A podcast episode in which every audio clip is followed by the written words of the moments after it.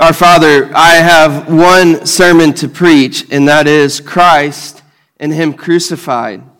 I pray that you would help that message be made clear through all of my weakness, through all of our weaknesses, as we have ears that are, that are struggle to hear.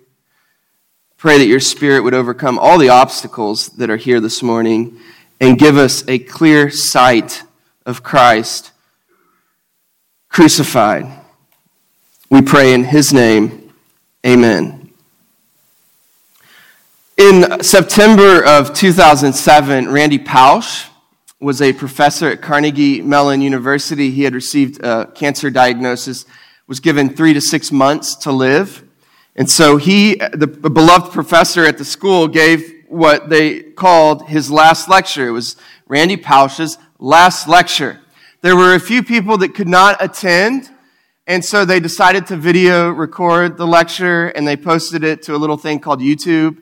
And for the people that weren't there, and the thing went viral. 10 million views later, there was a book. There, the, he, he, it was a phenomenon. I, I, I looked at it this, this past week. There's like more than 20 million views on this, on this lecture. And the idea was this here's a man at the end of his life giving his last lecture, his last words to the world. What was he going to say? And, and the lecture was really achieving your childhood dreams. And people loved the lecture because when a person reaches the end of their life, there, there's, a, there's an insight, there, there's clarity that comes, a focus that just isn't there when we feel as though we're decades removed from death. And so the, the message resonated. Now, Jesus, these words that Jesus just spoke, Jesus is at the end of his life. Days away, in days, he will be, he will be upon a cross, dying for the sins of the world. And this is his last lecture in John's gospel. This is, the, this is his last message to the world. And this right here completes his public ministry.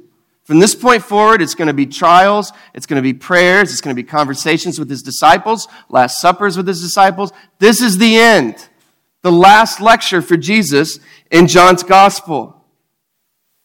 And it's very familiar stuff.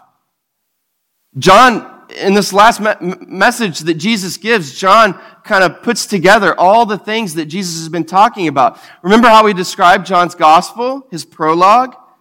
He introduced his prologue in John chapter 1 is the gospel of John concentrate. Remember the old juice concentrate?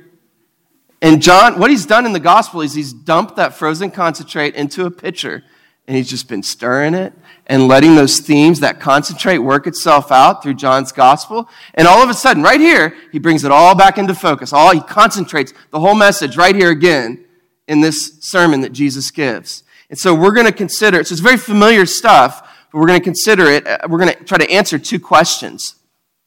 Why in the world should we listen to Jesus' last lecture? And then the second thing is, what does he say?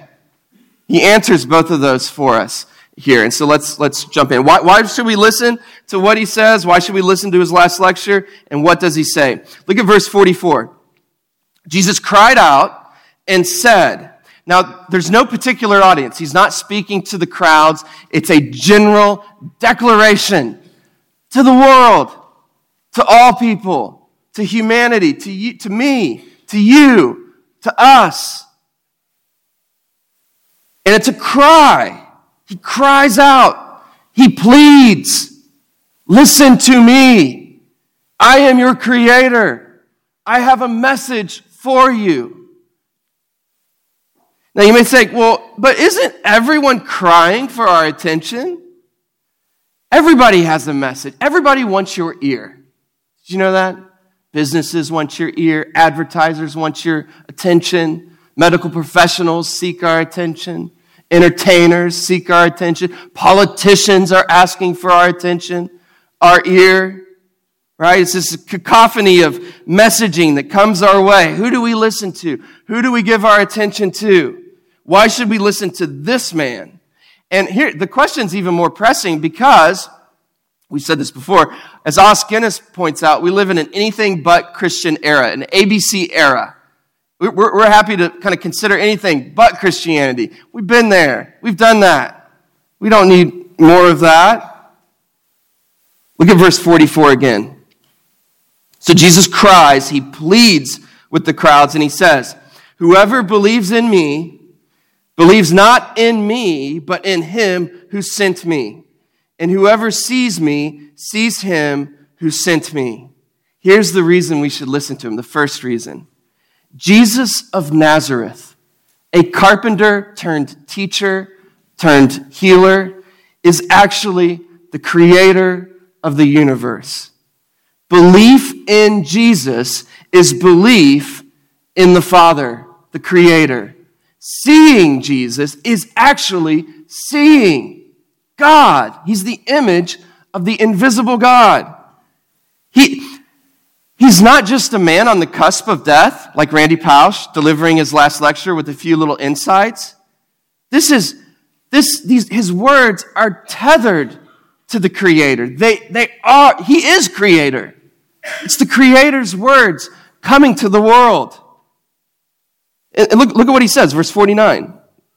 For I have not spoken on my own authority, but the Father who sent me has himself given me a commandment what to say and what to speak.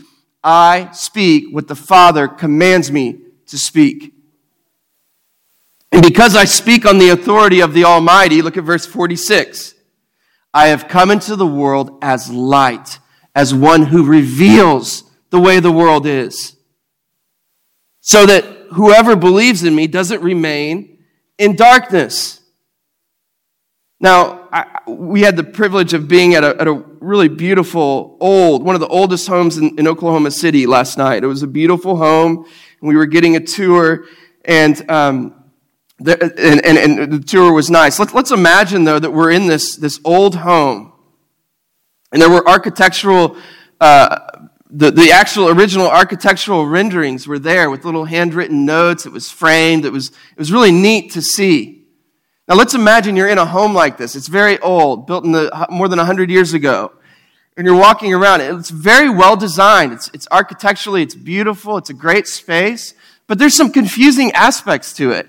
There's some things that you don't understand. Why did they do this here? And why is this here?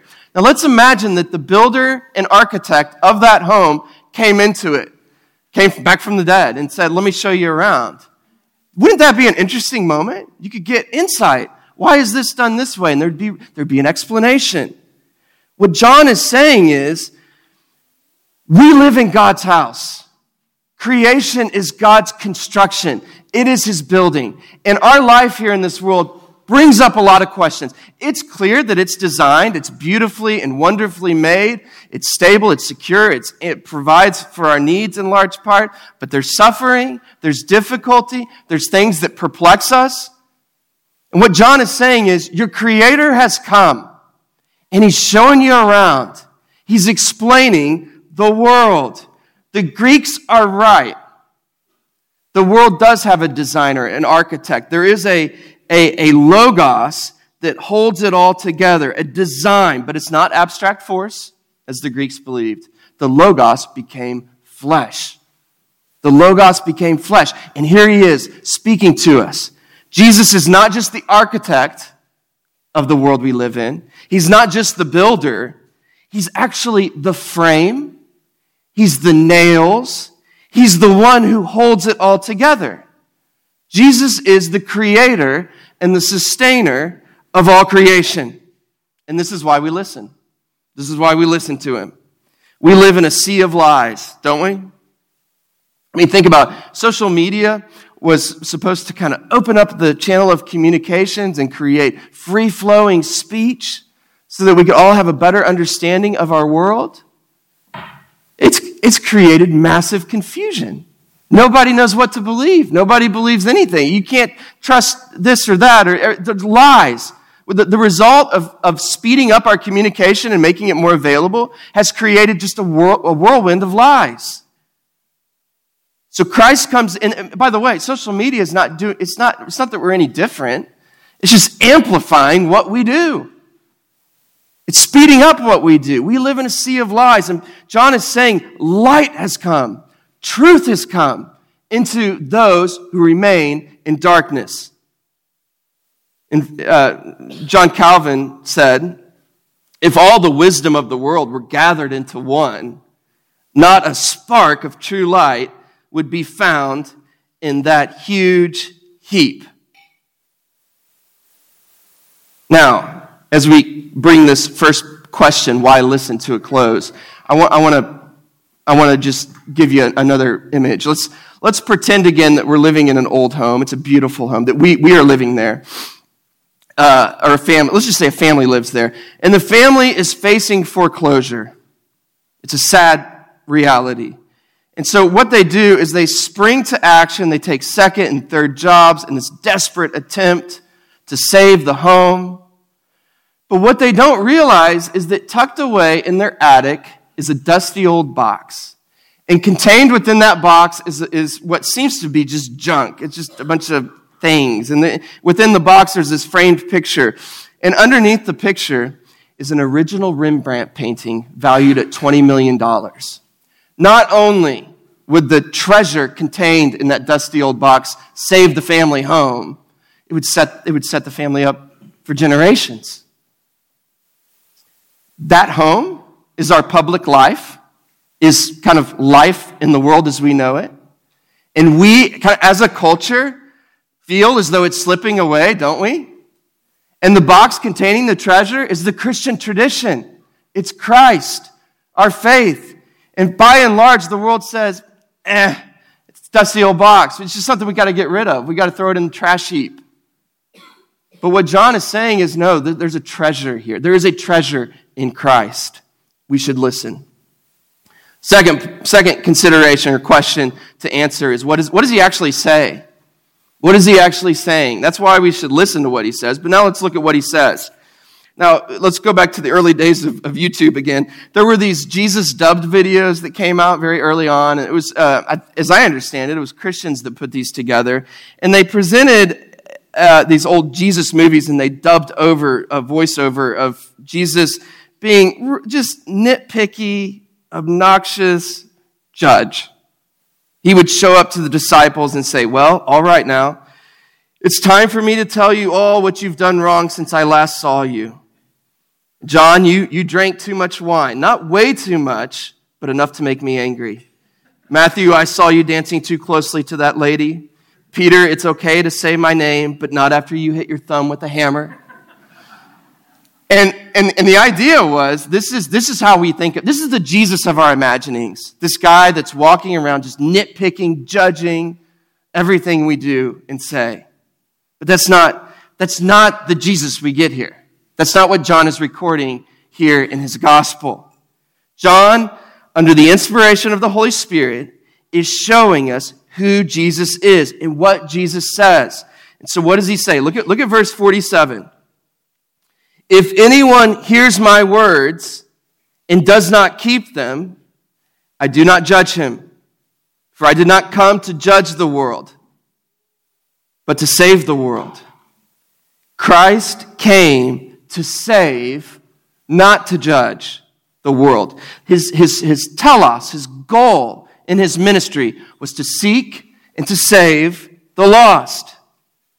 And this is, remember, Reformation Sunday, this is the big question of the Reformation. How can a person be saved? How can a person be saved? And Luther, remember, wrestled with that question. He he, he was tormented by that question. He would flog himself based on that question. Am I doing enough to be saved before God Almighty? And the thing that freed him from his torment was Romans 1:16 where Paul says that in the gospel in the good news of Christ the righteousness of God has been revealed to those who by faith receive. We, we get imputed to us the righteousness of Christ. It's given to us. It's applied to us the righteousness of Christ. And it was the most liberating thing for Luther.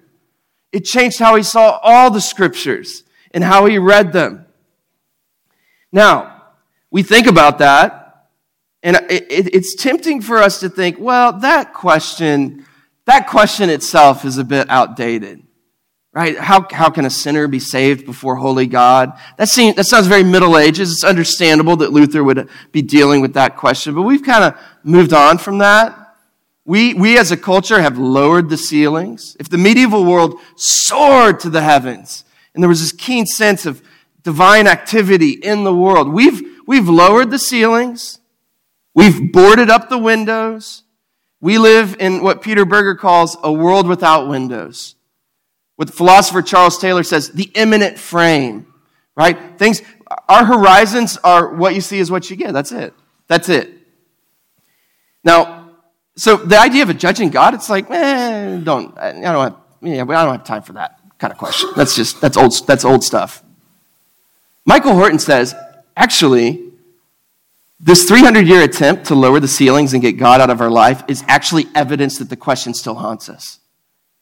We're try- we've been trying for 300 years to relativize the question that is at the core of every human being How can I be made right with my Creator?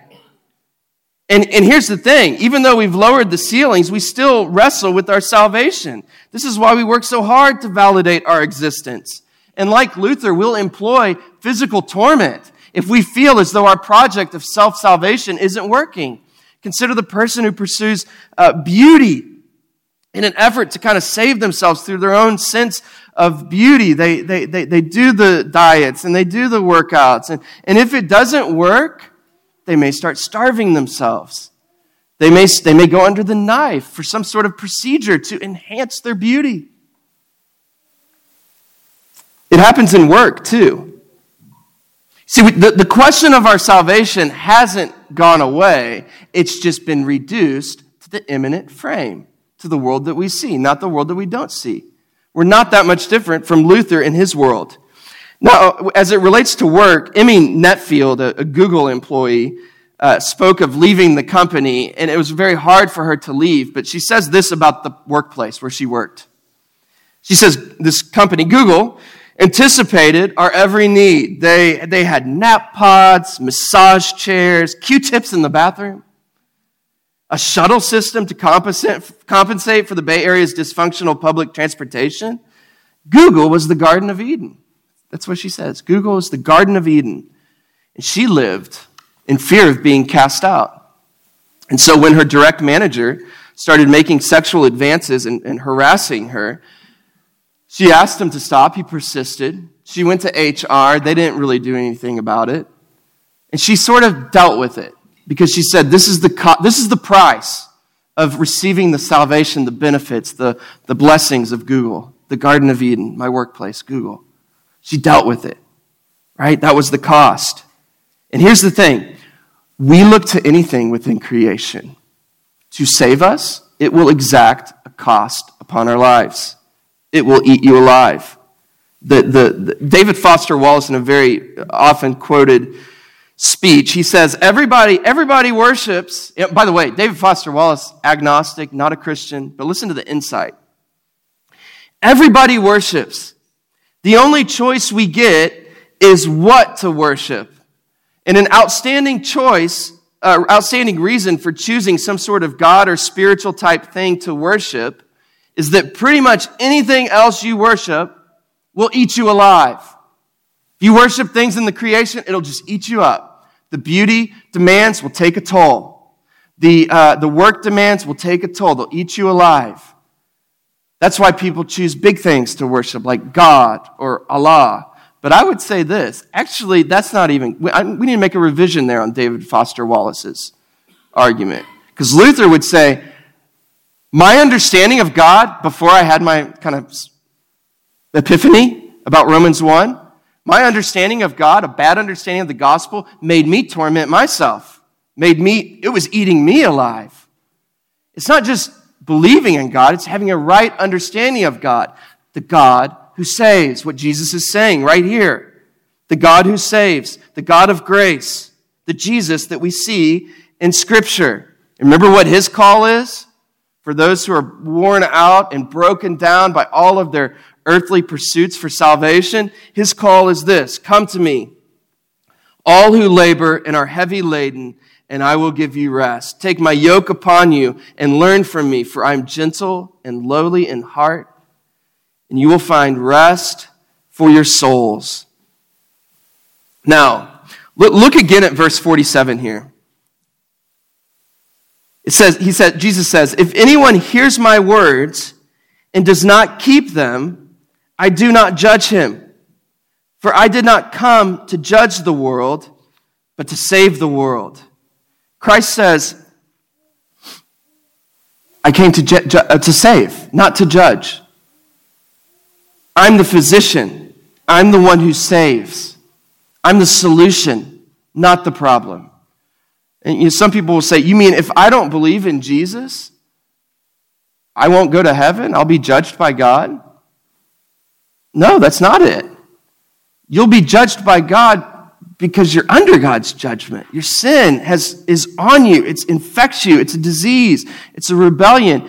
It's there. To say that Jesus is the problem is like, it's like you're dying of a disease and you have to get to the hospital. You have to get to the doctor and you don't. You don't make it in time and you die. Did you die because you didn't see the doctor? No, you died because of the disease. That's the problem. Not the, do- the doctor's not the problem. Jesus is saying, I am your Savior. I am your Creator, and I am your Savior. I'm the solution, not the problem. Still, though, still. Look at verse 48. Judgment is coming, he says. Judgment's coming. And this is, this is a hard pill for us to swallow. Um, but but it's, a clear, it's clear as day here in the scriptures. This is what he says. Look at verse 48. The one who rejects me and does not receive my words has a judge. The word that I have spoken will judge him on the last day. Jesus says, right now it's a word of salvation. Come and receive it. All the world, I'm crying to you. I'm pleading. Come to me. Find salvation. But on the last day, the word of my gospel, the word preached, will become a word of judgment to those who reject, is what he's saying. It's a word of salvation now, it's a word of judgment later. Look at verse 50.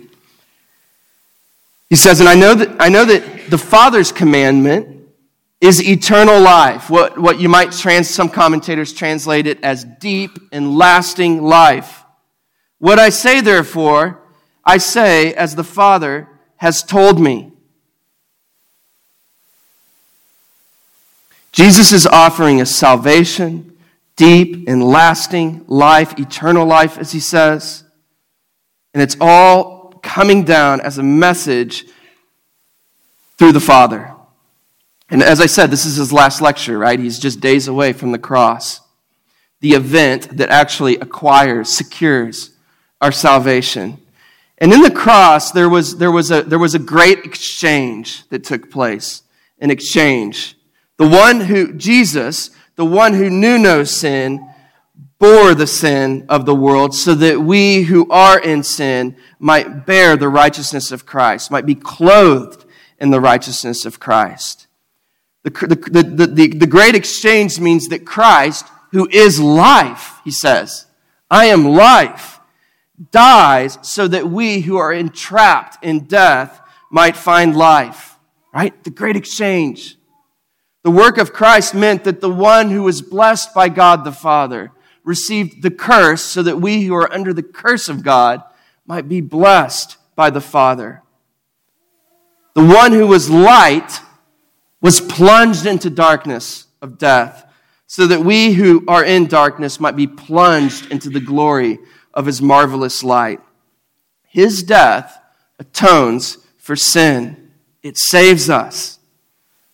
Life for us meant death for him, and he willingly went to the cross to secure life and life abundant for us. I mean, this, this, is, this is who God is and what he's done for humanity. This is the word to the world. This is Jesus' last lecture. Last lecture, right? This is his word. And we don't, we don't see this kind of God apart from Revelation. We really don't. There's been a lot of writing and, and scholarship and consideration of the fact that apart from the Judeo Christian tradition, the revelation of Abraham and the prophets and Christ, and apart from 2,000 years of reflection on the Christian scriptures, the Holy Bible, We don't arrive at this kind of God. We, we just don't do it. This last lecture from, from our Creator is, is, a rev, is revolutionary. And it's so surprising, it's so unexpected, it's so sweet.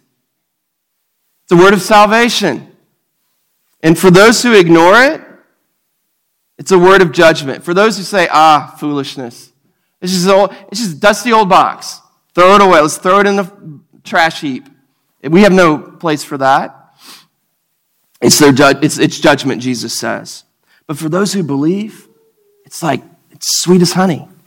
It's our salvation. It's all, it's all we do here is proclaim the glory of the gospel and God's love for us in Christ. Listen to what Michael Reeves says.